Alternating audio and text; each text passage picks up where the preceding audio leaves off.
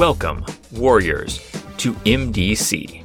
In this series, I'm examining every single goddamn page of the Secrets of Shadaloo supplement for the Street Fighter storytelling game, intent on uncovering the single biggest secret on each page. Every episode covers one page, every episode is short. Secrets of Shadaloo was published in 1994 by White Wolf Game Studio. Today we're discussing page 60 of Secrets of Shadaloo. Uh, the bottom of this page is an illustration of Blanka squatting between two baskets, and there are giant spiders crawling up his arms and onto his legs and chest. It's a weird picture. I just felt like I had to mention it.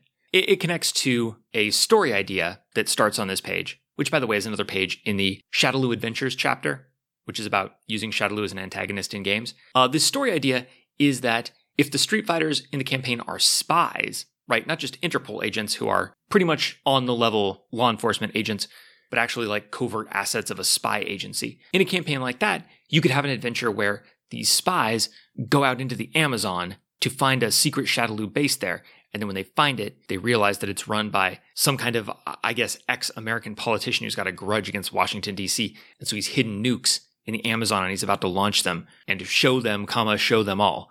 That story idea works just fine, and the reason is that it is well within the wheelhouse of what we've established about Shadaloo. Shadaloo is a bonkers, over the top, James Bond style, weird science world conquering supervillain organization. Of course, they've got a secret base in the Amazon. Of course, they employ disgraced American politicians who've gone mad for revenge. Of course, they've got secret nuclear weapons trained on national capitals. This adventure is just extrapolation, it's just common sense. I like that story idea, but it's such a good fit for Street Fighter that it maybe is not necessary to offer to the reader. You can figure it out for yourself. This is what Shadaloo's built for. Where this chapter is a little more interesting is where it digs into the stuff that Shadaloo is not so naturally good at, and we see an example of that right at the top of the page. Continuing on from last page's discussion about uh, Street Fighters working for Interpol, one of the adventure ideas there is that the Street Fighters have to go and uh, protect a crucial diplomat at a diplomatic summit in France. Here's the threat as the book describes it. Quote, the team must patrol the heavily guarded summit grounds, a mansion in France.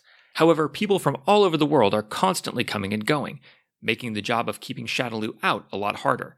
The characters may be looking for assassins with sniper rifles, but the true danger is even harder to uncover. One of Bison's Theons of the Order of Heavenly Unity is here in disguise. Instead of killing the opposition, he will try to control their minds, discouraging them from taking actions against Mriganka. He does have bodyguards, however, to protect him from street fighters. First of all, I find it funny that this motherfucker almost left the island alone in his little fake mustache with his little fake passport to go sneak past private guards and national security agencies and God knows what, rubbing shoulders with high level diplomats. And then somebody thought, wait a minute, wait a minute, wait a minute. You've got a wig, you've got a hat, you've got a rubber mask on, and you have psychic powers, obviously, diplomatic security details are going to be no trouble. But what if there happen to be underground pit fighters there? They might try to punch you. Maybe, maybe you better take Ed and Louie along. Just a little bit of backup. You'd be surprised how often you're trying to sneak into a diplomatic summit and there's like a boxer, a sumo, and a yogi there just randomly, ready to rumble. But anyway, this Theon of the Order of Heavenly Unity is sneaking into the diplomatic summit in disguise to try to control the minds of these diplomats to keep them from coming after Mriganka on a diplomatic level.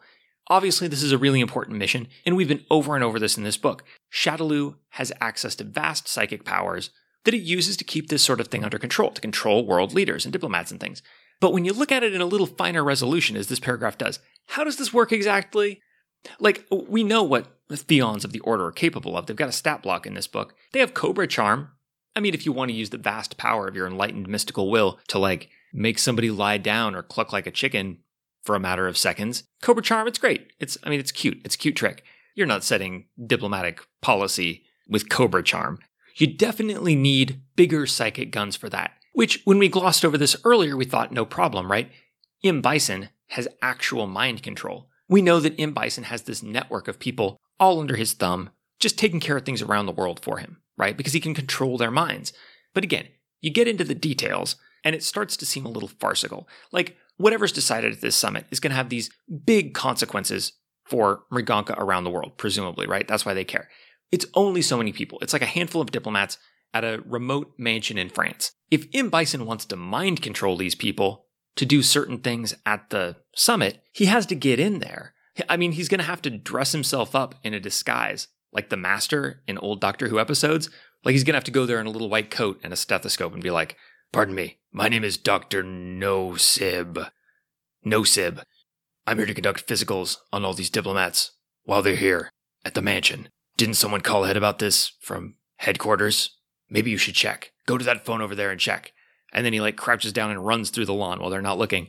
This quickly gets goofy. I mean, it may seem like it's beneath Bison's dignity, but it's what he's got to do if he wants to get in here and mind control these people. He's probably going to have to tiptoe into somebody's bedroom at night and like whisper evil nothings in their ear while they're sleeping. He might have to like doll himself up and go seduce one of the other diplomats to get close to them, get him a little tipsy, get him alone, bust some mind control over a nice romantic candlelit dinner out on the veranda.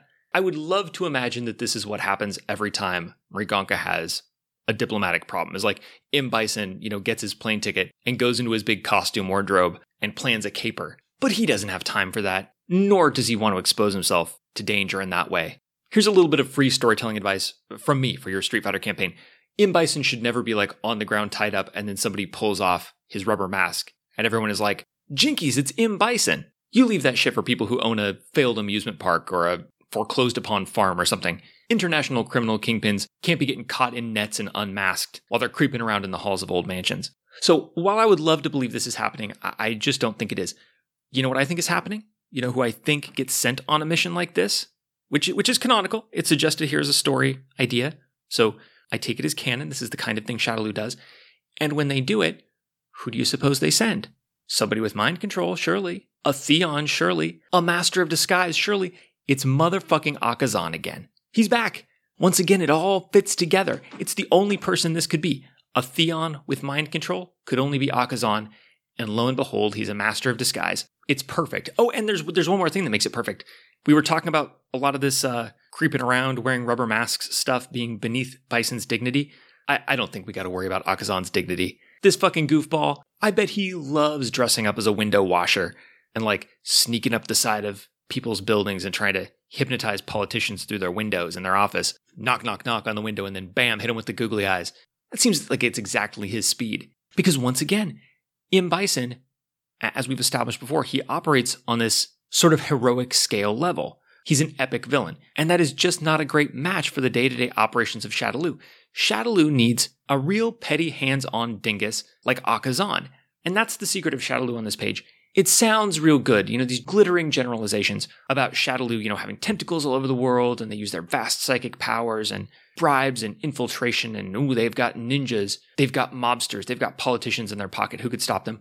But when it gets to the day, when it gets to the day that you got to get something done, it's not about your big imposing reputation or the abstract structure of your big evil pyramid. It's about people on the ground doing player character style messy shenanigans.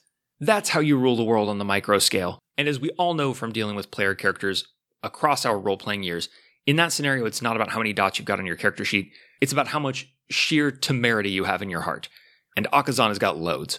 By the way, I can't possibly convey to you when I was first reading through this document noting it up for this show my delight when I came up with this theory that Akazan is the pugilist. And then, like two pages later, the book refers to a Theon with mind control who's a master of disguise. I was so vindicated, it was exhilarating.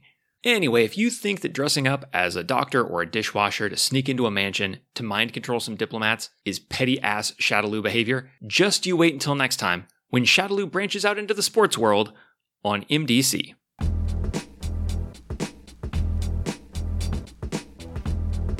This has been MDC. New episodes drop every day except for Sundays, when all the previous week's episodes drop in one big megasode on the top secret Patreon only RSS feed. If you'd like to get access to that RSS feed and support the show, go to patreon.com slash megadumbcast. Contact or check out the show wherever you want. I am Megadumbcast on Twitter, Instagram, Gmail, Podbean, your favorite podcatcher, etc., etc. Street Fighter and all associated trademarks are property of Capcom. This season's theme music, used under a Creative Commons license, is City Lights at Night by Revolution Void, whose work you can find at sites.google.com slash view slash revolution void or at freemusicarchive.org slash music slash revolution underscore void. Thanks for listening. Now get lost. You can't compare with my power.